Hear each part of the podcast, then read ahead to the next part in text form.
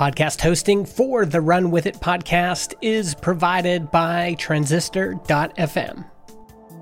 Welcome to Run With It, the podcast that brings you business ideas from established entrepreneurs. Each episode, you'll hear a new business idea and the exact steps our guest would take to get started. Follow through, and you can earn a free mentoring session with today's guest and potentially a business partnership. Here are your hosts, Chris Justin and Ethan Janney. I'm Chris Justin. And I'm Ethan Janney. And on today's show, we have Arthur Revechkist. Thanks for having me on. Arthur has worked in data modeling for years, and after that, he was a partner in a chain of dental practices, which he ran for ten years and then sold his share of. Since then, he's invested in real estate, fast food restaurants, and is now writing and recording music and hopefully going on tour in the near future. So, Arthur, welcome to the show. Oh, thanks for having me, guys. I appreciate it. Arthur, you sound like a modern-day Renaissance man, so I think it would be a lot of fun to be able to pick your brain on this new business idea. I hope I can live up to that. Yeah, I'm, I'm sure you will.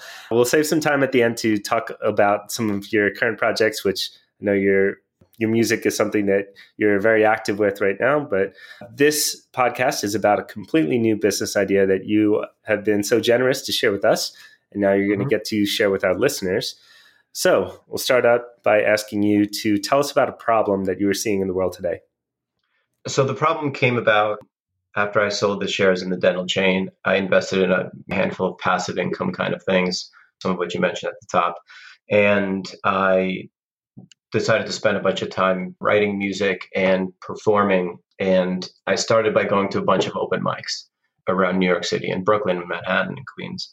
And I ran up against this thing where I didn't really love any of the open mics that I was going to. I mean, there were some really nice scenes in terms of the people that were running them who were doing a great job, and it, you know, they made you feel warm and comfortable. But in terms of how the open mic sounded and the equipment and the ability to record stuff and the consistency of it, and you know, also the ability to use that as a platform to be able to get some shows, I didn't feel like there was anything that checked all those boxes, which is something I really wanted. I, you know, I wanted to be able to walk into a place and see an artist grow, you know, go to an open mic and be terrible and come back and be terrible. And then, you know, I'll come back month after month and get better and better and better. And then, you know, eventually somebody that's paying attention is able to say, you know what, we want to give you, you know, a thirty minute show, forty-five minute show, and have kind of artists come up that way, you know, and have a way to improve. So that's kind of what the idea is centered around. It's this kind of lack of stepping stones to kind of get to a viable performance schedule for an artist. Yeah, you mentioned just the process of a musician changing and growing, you know, and I think people are becoming more aware of it with like shows like American Idol and things like that. Yeah. But even those shows are kind of highlighting the polished, you know, professional that's already gotten to the place. But there's lots of great stories like Charlie Parker, you know, one of the foundational saxophone players in jazz history, playing in his first gigs, and the drummer pulls the cymbal off of the oh, drum set and throws story. It at his head and yeah, just, yeah. you know, like, get out of here, you know. Yeah. And you spent a year in a watershed. Exactly. Exactly. Yeah. So there, and, and that is part of the magic of the process of how musicians get started, is like watching them. Oh, and Bob Dylan too has an interesting story of, again, like going, he was on a scene, maybe going away for a little bit, coming back. And it was like, oh my God, what happened? And it's like, he made a deal with the devil at the crossroads, right? I think that's a Robert Johnson story too, the, the famous guitarist. Sure, yeah. But it's like, yeah, one day something clicks and they get it. And that's a fun part of the story. So I like this kind of idea of trying to incorporate that a little more in the process. Yeah. I was kind of surprised to see this come across. I mean, pleasantly surprised, but surprised because I wouldn't have guessed that this would be a problem. Can you tell us more about what are some of the gaps with the way that the system currently works? I know you had mentioned the acoustics of the room itself, and you talked about the other benefits of having this in place, but it seems like an open mic is a hip thing to do, and they're all over the place. And yeah, it sounds like a lot of people do get started through open mics. Yeah. Is that not true, or is that just not enough of them? So I think it's totally true, first of all. I mean, you know, there's certainly Sidewalk Cafe, a place in Manhattan that I did a couple open mics at.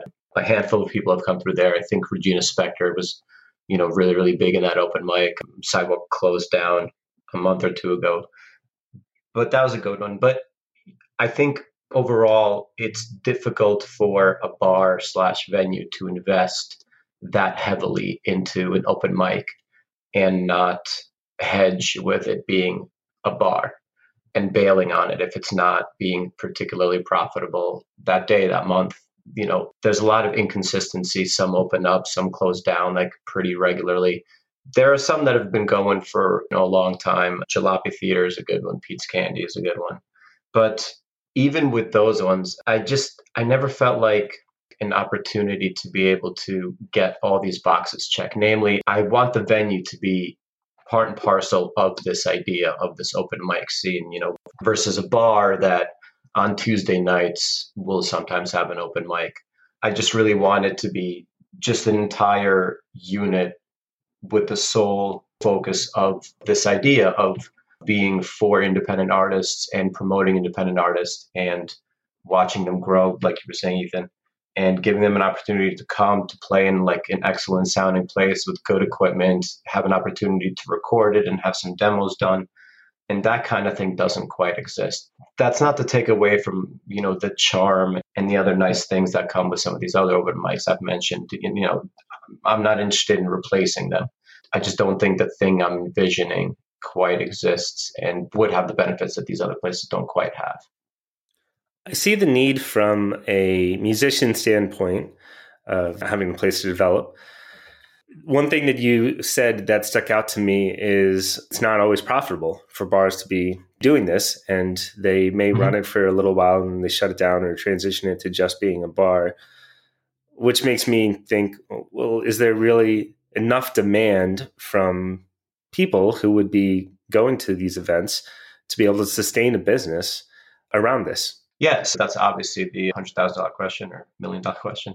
One of the aspects that I think would benefit and help offset some of the costs. I mean, on its own, it still functions as a bar when there's not music necessarily, right? And it'll still function as a venue. So I think if those kinds of things are run well and run efficiently, they can be profitable.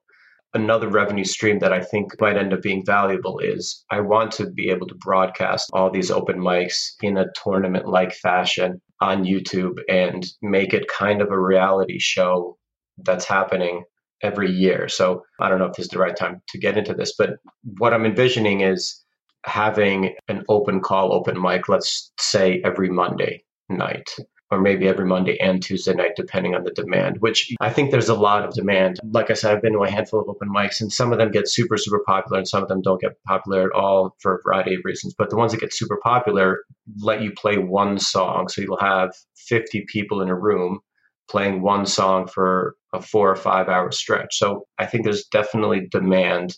I think when you combine the support that these people might have from friends and family as it's being broadcast to YouTube, I think there might be some revenue stream options there. So you have an open call Monday nights, Tuesday nights, something along those lines where you have anybody coming to play anything they want. I think I would keep it to original material versus covers. And then you have somebody who's the host of these open mics asking a certain group of people to come back, let's say Wednesdays and Thursdays, or Thursdays, again, depending on how many people. And we kind of work our way down to a tournament that, uh, you know, ends in a large show, maybe once a year, maybe twice a year, that the winner would get something really nice, like a free recording for a record or maybe an E P. In an ideal world, what I would really, really love is to be able to partner with somebody like Spotify. I think Spotify would be an excellent partner for this kind of program because they certainly represent themselves and their brand as kind of independent artists, and they give people the opportunity to support themselves with their own music. And I think it would be really, really nice advertising opportunities for them, and it would support their brand. And I would love to open like one of these in, you know, a handful of large cities.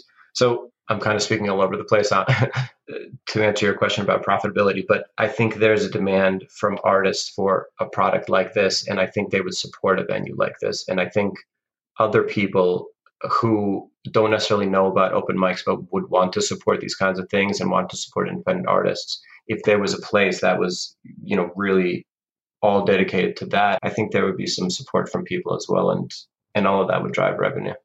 I think what's interesting about this is the juxtaposition of your history and this, and and also just our general, what we've done in the show so far.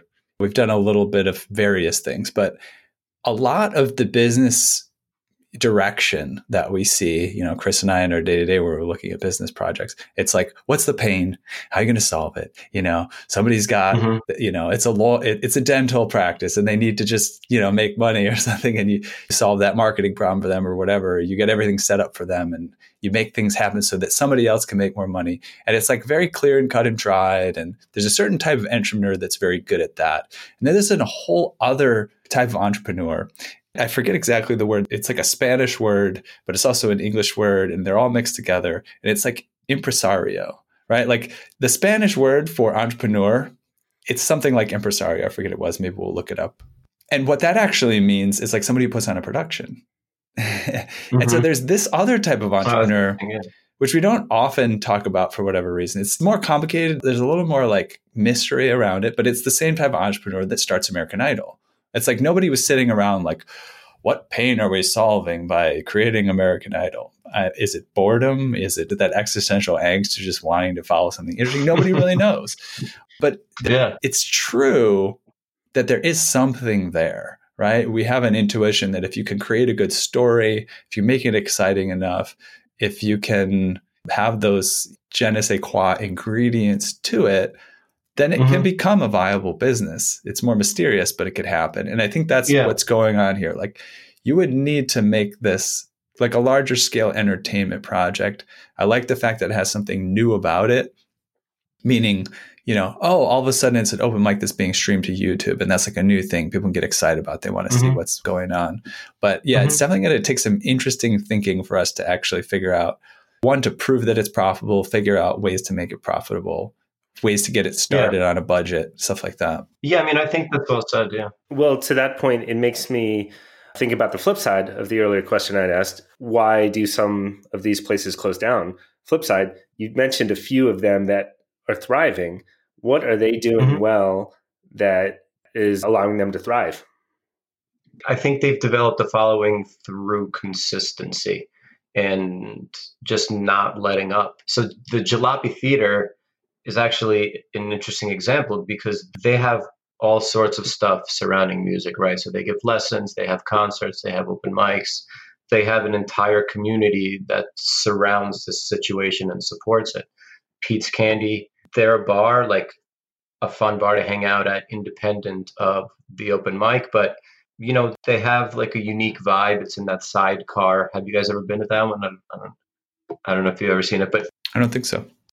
It's like an old subway car kind of vibe in the back that where they do the open mic.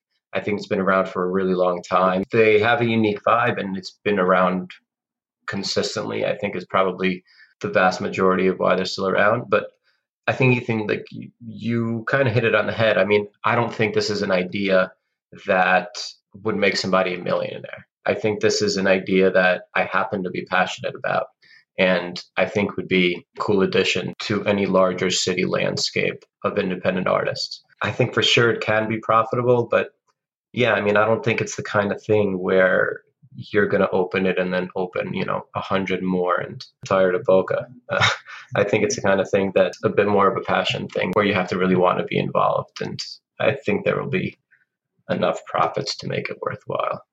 Right. I think that one of the keys here is not like, can you make millions and millions and millions, which it could turn into a big thing. Yeah. There's a chance at it, but it's like, can you make it profitable? Can you make it self-sustaining where yeah. it's enjoyable? Something I like to talk about is like, there's other types of capital besides dollar bills, right? Like for sure, you know, intellectual capital, for political sure, yeah. capital, just like community capital. So there's a lot of value in just having something enjoyable going on in the community, and you can get a lot yeah, out of that. Absolutely. One thing I've been wanting to do, and I'm just going to do that here, is call out an existing business, which I think is doing something similar. They're not doing the YouTube side of things, although who knows, maybe they are.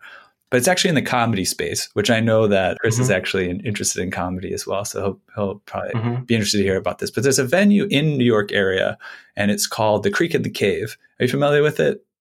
I am familiar. It's in uh, Williamsburg or Greenpoint, something like that. Yeah, it's over in Long Island City. Long Island City. Yeah. And they have a terrible piano, by the way. I don't think they ever tune it, but most open mics have the worst pianos. Yeah, yeah. There's a woman that started it. I forget her name. And they really created a very interesting community around comedy. They literally have mm-hmm. two different stages, one upstairs, one downstairs. They literally have an multiple open mics almost every night of the week. And then mm-hmm. they also bring in some of the bigger names, mostly when they want to do kind of like they want to test out the material, you know, so it's a, either a cheap or free show, but you see a big name comic and they're trying out some of their new stuff, stuff like that. Mm-hmm.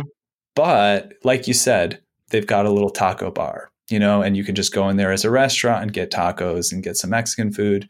They've got a bar downstairs. They've got pinball machines. And there's a lot of stuff going on to make sure that it's a profitable operation. I'm pretty yeah. positive that it's profitable, but you got to be creative with it. And it's almost like, yes, you're going to make some money off the musical aspect, um, maybe the entertainment aspect of it. But in order to make a business like this work, you want to kind of have like, it's almost like don't put all your eggs in one basket, have some other ways of revenue generation. For sure. Yeah. Yeah, yeah, I think that's true. I've heard of that place. I haven't actually been there yet, but I've definitely heard of it. And a fair amount of open mics that I go to, they let you do stand-up or music. And I've heard some of the people who do stand-up talk about how that's kind of the spot in New York City to go do stand-up. And, you know, if you're a new person, I'd want to make something similar to that, except kind of even more centered around the music part. And but that's a good comp, yeah. Yeah, I like that example. I went to a comedy show this past weekend. And I was thinking about it because kind of by definition, as people are getting better at this skill, they're not good at it to start, right? And we talked about this a little bit with the music. Yeah. And there are people out there, I would consider myself one, who appreciate the craft of improv comedy and are willing to pay to watch people who aren't great at it to support it and be a part of that journey. But a lot of people aren't willing to do that.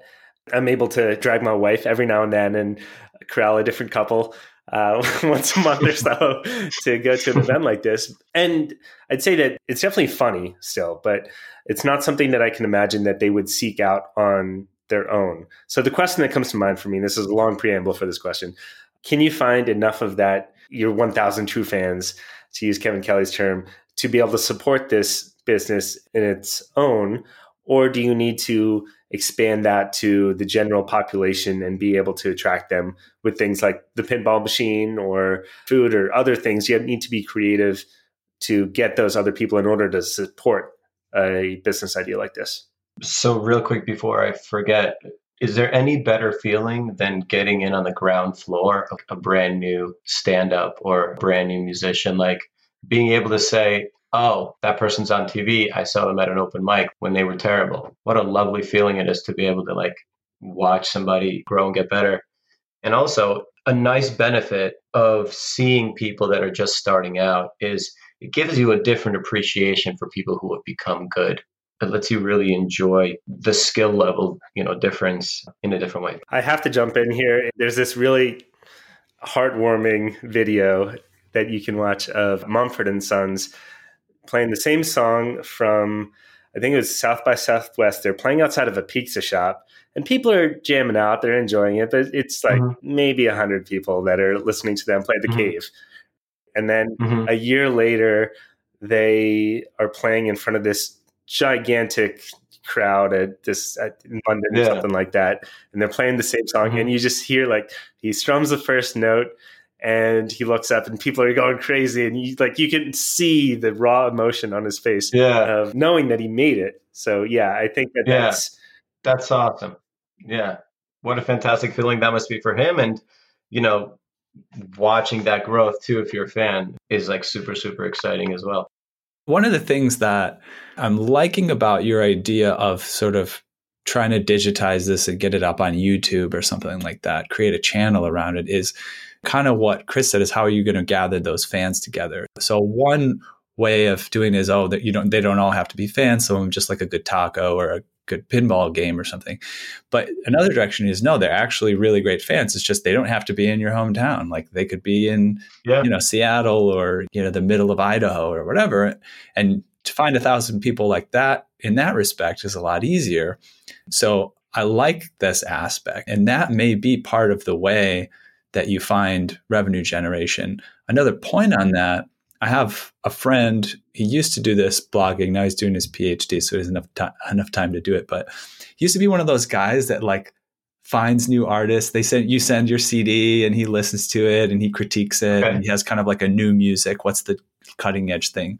And I think that building something like this and doing it online, you get in touch with those bloggers that they want to be yeah. the person that finds the next big thing. Right? Absolutely. So they yeah. can be the first blogger that, you know, started blogging about them. And there's got to be a hundred at least, or thousands of those, but there's got to be like a good hundred of those that are influential bloggers that would like seriously love to tune into this YouTube channel, you know, every week or whatever, and, and see yeah. if they can pick out the one so they can write an article about it or start following them or get their next album. So I kind of feel like talking to listeners, you know, about steps they can take, reaching out to potential partners and thinking about how you can bring more power to this. I think that's a useful step. Uh, yeah. To go back to your question, Chris, about could it be power just with the musicians? I mean, I think realistically it would have to function as a place that people can go and whether it's a taco or something else, you know, and have a beer and a drink and be able to generate some money that way. But in my mind, what I'm envisioning is really a place I've been fooling around with a name for it. Okay, I'll run it by you guys. You let me know what you think. So so I was thinking of calling it We The Music. Cool. What do we think about that? Is that a little cheesy? I don't have anything against it. I kind of like it. We The Music, yeah. I also think if you say We The Music, yeah, there's something to say after it. Like, why We The Music? We The Music because we're independent musicians and we're, you know, fighting mm-hmm. for our ability to get somewhere or something like that. Yeah. I like putting it together with like a okay. brand okay, uh, phrase some or something. Yeah. yeah. Yeah. Yeah. What I'm envisioning is like when somebody talks about independent music and open mics and live music venues in New York City for unsigned artists, like I want this to be the top of mind thing that jumps up, you know, I, I'm not necessarily interested in just kind of opening up a small open mic spot. Like I wanted to have some promotion and some advertising and some energy behind it to be able to generate enough people going to perform at the open mics. But then, Chris, just like you go to the open mics for stand-up because you love stand-up, I want this to be the place that people go to support live music. And I think my idea is a bit more grandiose than maybe I initially let on, but that's kind of what I'm picturing. No, I, I love the idea. And I, I think it's a really interesting thing to talk through because it's a case where there's very clearly a need for something like this on a lot of sides. And what's not clear is how do you sustain the business? And there's this kind of tension between yeah. the capitalism world that we live in and the yeah. human connection needs that we have. And Ethan talked about it as like the impresario. You put a, a production on and you can think of it as art. Even so, I think that there's a lot of value in being able to untangle a business idea like this and trying to think through what action steps, how you can make it. You're basically like, you want to become world famous as quickly as possible with this place, which is, you know, I, I think that's the thing to go for is you want We The Music to be known. At the very least, New York City famous. Yeah, well, famous to New York, right? Or it, and that's how it starts. But you want We The Music to be known for that. One idea that comes to mind is if you could randomly, right, you don't tell people, get a big name act to come in and play, right? And it becomes this place yeah. where people are like underground, you hear. I like this. Elton John is coming to to play We The Music yeah. tonight, right? That's something that yeah. happened in New Orleans. I know there's a place called Howling Wolf and uh, like the text messages start going crazy by people in the know, right? Who start mm-hmm. saying like, oh, I think that there's a rumor that this person's coming. But if you make it such mm-hmm. that it's not yeah. advertised and people really have to be like mm-hmm. ravenous about, yeah, plugged in about yeah. going into We The Music all the time, then that's one way to build that deep like desire for what yeah. you're offering. That would be amazing. Yeah, for sure. That's a great idea. I don't know if you have it locally where you are, Chris, but there's a thing at quite a few comedy open mics. Again, I like there's a parallel between these two things, but mm-hmm. there's a lot of comedy open mic projects in New York. it's sort of open mic. It's sort of like they do schedule like the up and comings. What they do is they'll have three or four up and comers who you may not have heard of, but they're pretty darn good. And then the last one is like a secret special guest. And mm-hmm. it's kind of like what you're saying, Chris. It's like, you don't, but you don't know who it's going to be, but you're excited to be there. Yeah. And then all of a sudden, you know, it's somebody that's doing the Daily Show a lot, or maybe they've done like some walk-on things on Conan O'Brien or one of these late night shows, and they're pretty great. So incorporating that kind of aspect, I think, could be super powerful, right? Because you could, mm. you know, some of these big artists are really interested in, you know, playing a part in what's the next yeah, big for thing. Sure. David Byrne comes to mind. You know, David Byrne's been doing so many cool things in music from the Talking Heads, you know, his whole life. And he's always kind of like partnering with some new musician that's just upcoming. So, hmm. I, I like that, because musicians, the impression that I get at least is they want to help each other up, right? Yeah. It's something yeah, that's, that's already true. aligned with their values, their goals. They recognize how difficult it was for them to get to where they are. And they see that this is a, a missing step for new people who can be talented. Mm-hmm. Let's try and dive more into some actions for our listeners here. What are some things that listeners can do to explore this idea, to vet it further, to make some progress on it? So I have a friend of mine who's a restaurateur who's opened a handful of restaurants, and I would be involved with him simply because I've never opened a restaurant. So I would need some help with the financials on that side of it. But as far as listeners, what they could do to help, well, like I said, I think a partnership with Spotify would be really nice. To your point, it would give us some access to some artists. It would give us support financially, one, but also with them being able to promote stuff, it would be really, really nice. So if anybody works for Spotify or knows people at Spotify, that would be a nice thing to be able to talk to somebody about. What about researching specific locations that could support a venue like this, hmm. building up word of mouth and a community beforehand of local yeah. people who are be interested in music, trying to reach out to big name artists directly or the publicist? Someone manages these artists' Twitter account, right? Sure. Yeah. Probably not going to get everyone. You're not going to get most of the people that try and message, but you may be able to attract sure. some attention, and it gets you a chance to practice your pitch, right? To tell the story of yeah, very true. Yeah, why We The Music is needed, and yeah. what it's trying to accomplish, and how it's going to pave the way for future musicians coming through. So I think those are important aspects to get started. That's not so dependent on, you know, hitting a home run. If you land Spotify, if you can write an email, you can get in front of Spotify, make a video, whatever. And you can yeah. draw them in. Of course, that's huge. That would be super valuable, mm-hmm. but that's a home run to go for. And there sure. are other steps that you can take that it are, is, yeah. you know, singles and doubles that can yeah, make progress true. on this idea. Yes, somebody had the idea that I could kind of, you know, approach a venue that currently doesn't have an open mic and see if I could organize one and run one with this in mind. And I've thought about doing that, but it lacks some of the aspects of this that I really want, which is to have everything kind of tied in in a very meaningful way. But I think that's still a good idea. But there's still some things that you could probably learn from that experience, right? For sure, yeah. So that's something else, you know, if anybody's listening and is, is at a venue or knows about a venue that is looking to set something like that up, that might be a nice first step. Another action that comes to mind is reach out to smaller musicians and ask them, what's your current process for booking open mic nights? How do you find them? Is this difficult for you, mm-hmm. right? Because if you can do yeah. something that reduces the amount of time musicians need to spend on this process, then that's valuable for them. There's more time for them to practice their music and whatever else they're doing. Mm-hmm. I think that one of the things that's coming up here and is feeling a little bit insurmountable is the idea that you kind of want to make a big production, right? And so it's like, well, how do you start small? So I do think this idea that keeps coming up about searching for partners, sponsors, getting a few different sponsors or partners together. So I think a step one could be figure out your budget. So what do you need to put on a production like this? I've done some video production, live streaming, stuff like that.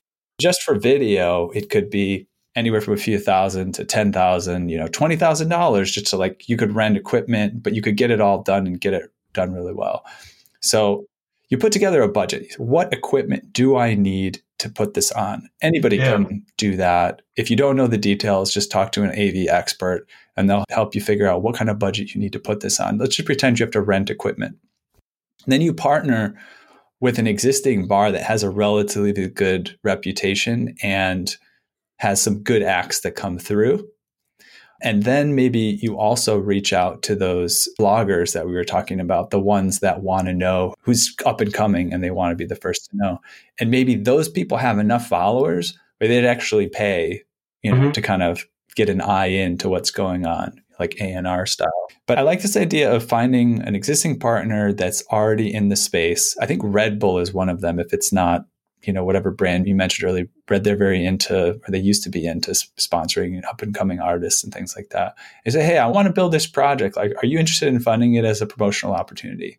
You know, just going to a few of these brands that are already doing it and, and seeing if you could raise ten thousand dollars, twenty thousand dollars, you're pretty good where you could do one event and try to make something big of it. And then, you know, see where it goes from there. You don't have to make the huge commitment until you see.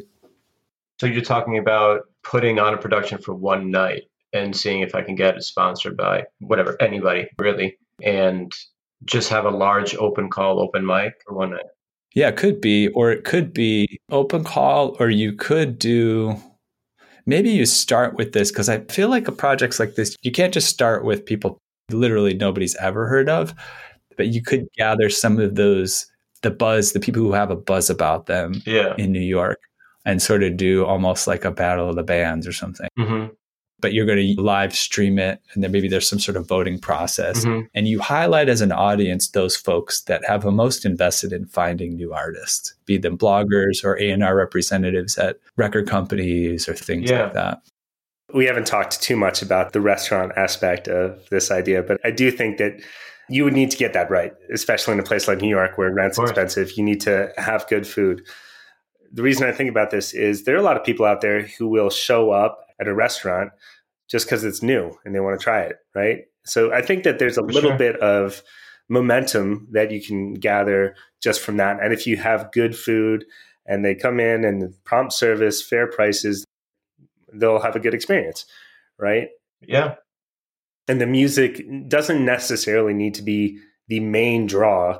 And we talked about this, is can you support enough people just from the people who are there just for the music? Doesn't need to be, right? The uh, mm-hmm. other thing that comes to mind, backing up to the YouTube idea, streaming live to YouTube, research who has done this before, if anyone has done this before. There are probably venues out there who are attempting something similar to this. Yeah. I know for a fact that there is one in New Orleans. It's not quite the same thing, but mm-hmm. I've had the privilege of being on stage at like two a.m. for a Mardi Gras. Oh, yes. No, it's, it's a karaoke bar, but they stream it live onto the internet and anyone can go see it. Oh, Lord. Okay. Yeah. it's it's not that, I mean, it's not the best music, especially. You know, it's two a.m. People are... Sure. intoxicated and trying their best. Drinks deep, yeah. Adele impression, yeah. Doesn't work too well. Yeah, but yeah. anyway, the reason I say that is there's a place in the world somewhere who is attempting something similar to this. And yeah. you can learn something from them, right? So if there's a place in Las Vegas who is streaming their acts, call them up, find out, you know, what kind of numbers they're getting from it. They'll be happy to share that. They're not going to compete with you in New York, right? Of course. Yeah. I'll just interject this. Oh, go ahead. Yeah. And that is that I bet you there are bars that are live streaming things like this, right? But they're all over the country. What if you did like a national competition where you had streams from different bars? And so you would get like the local bar rooting for their person. People from that state would be rooting for their state, you know? Oh, oh, that's a great idea. And then what you do is instead of having one stream from one location, it's like a battle of the bands where you stream from L A and then you stream from New York and then you stream from Austin, you know, and then you stream from Atlanta. Mm-hmm. Oh, that's an awesome idea. Yeah. That would be low investment, you know, as far as funds goes. You just had to sort of organize it. And I bet you all of those individual venues would be mm-hmm. interested, because there's leverage there in having an event. They get the exposure from all these different audiences. I like it. Of course. Yeah. Why not? There's a bar in Bridgeport, Connecticut. I lived in Connecticut before Brooklyn. And there's a bar in Bridgeport, Connecticut that does an open mic that streams it to YouTube. And as far as I know, it's been around for quite some time. I've been at that open mic, I don't know, five or ten times maybe. But so there's definitely places that are doing it. But I really like that idea of developing a network of places that are doing it and being able to show acts from each of the places. And yeah, like you said, having people cheer for their own state or city. That's an excellent idea. I'm curious, and this may be the totally wrong route to go, but what parallels, if any, do you imagine there are between the process of you starting your business within, you know, dental practices and starting this? Do you think there are any similarities? You know, where would you draw them? Yeah, you know, I think finding a location, getting construction done, managing costs, projections, all that stuff. I mean, that'll be exactly the same. The big difference is the dental thing was done purely for profit. I have no passion about dentistry. I know very little about dentistry, even at this point, honestly. It was only a numbers thing, you know, X amount of dollars to open these locations and get the construction done and staff them. And all that would carry over to this. The part that would be obviously different is that I'm significantly more passionate about this, and it's not a purely for-profit venture. That's good, though, because I think that brings out some steps that we haven't explicitly stated or we just mentioned a little bit. Searching for a location, creating a budget, getting the materials together, planning the construction. Yeah. You know, clearly, because one of the things that we do at the show is like a listener could start taking actions, right, to sort of prove their worth that they're engaged in this. So if they came together, they drew up a budget. They had five locations that they had scouted out. Mm-hmm. They had contacted a certain amount of partners. They figured out how much money you needed to make to break even. Yeah. And they had a way to make it. You know, is it subscriptions? Do people buy tickets? Do you have advertising? Is it sponsored? You know, even mm-hmm. just drawing up all the plans in that case, it's doable. And if you did it, it's pretty clear you're serious and that you could help take this to the next step. Absolutely. Yeah. I apologize for that part. I'm kind of taking all that initial stuff a little bit for granted because it, I'm much more comfortable in handling that stuff and dealing with it. So it's not as interesting for me to talk about. Exactly. I'm more interested in talking about the stuff that I know very little about so I can kind of get a better handle on it. But yeah, all the things you said would certainly be critical. I mean, you know, I have a little bit of a sense. I think I need about eight hundred thousand to a million to kind of outfit this place the way I would want to outfit it. I think I need about twenty-five hundred, three thousand square feet in a location. That's kind of the starting place that I'm at, I guess. Yeah. I think a basement might be really nice. Yeah, I think it'd be nice to have an extra space for maybe a smaller stage, like you were saying at the Creek. What was the name of the open mic place? The River and the Creek? The Creek and the River? The Creek and the Cave. The Creek and the Cave. That's the one. Yeah. So having two stages sounds nice too. But yeah, I haven't gotten too far in that. So if anybody wanted to take the reins on that stuff, it would be very helpful. Sometimes it's helpful to circle back, and now that we've had the context of this conversation, what is the first step that you think a listener should take to act on this idea? At the risk of going against what you were saying earlier, we're interested in actions and, and not words. But if you're genuinely interested, just reach out and tell me what your thoughts are and why you're interested. There's certainly some legwork that needs to be done without investing money. That would just be an investment of time. Certainly a location is one. Certainly trying to find some partners and sponsors would be too. So those kinds of things would be nice. But also if you're genuinely interested, I mean, yeah, let's have a conversation and we could take it from there. Great.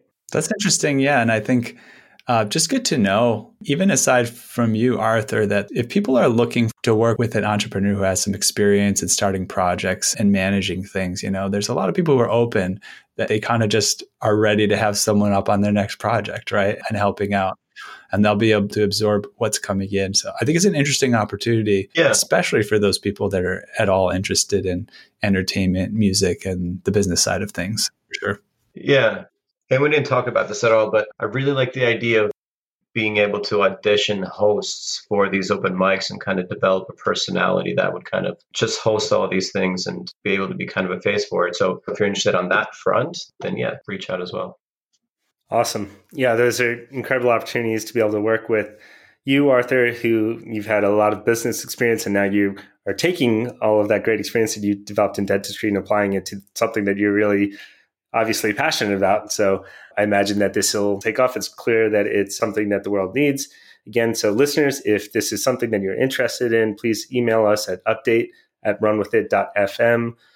if you take some action, follow through on the steps that we've talked about here, yeah, we'll connect you with Arthur.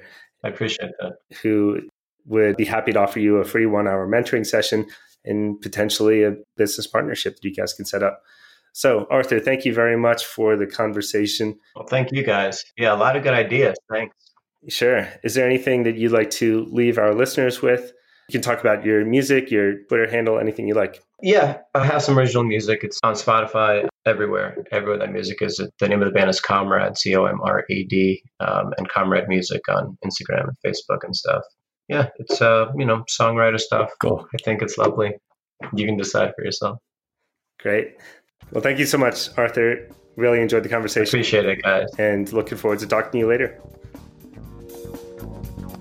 Now, it's time for you to run with it. Follow through on the action steps discussed and email a summary of what you did to update at runwithit dot f m. Every listener who emails us will gain exclusive access to a private Facebook group of action takers. And one listener will earn a free mentoring session with today's guest and potentially a business partnership. Help us build the Run With It community of generous entrepreneurs. Please like, subscribe, and review us online. And remember, the secret of getting ahead is getting started.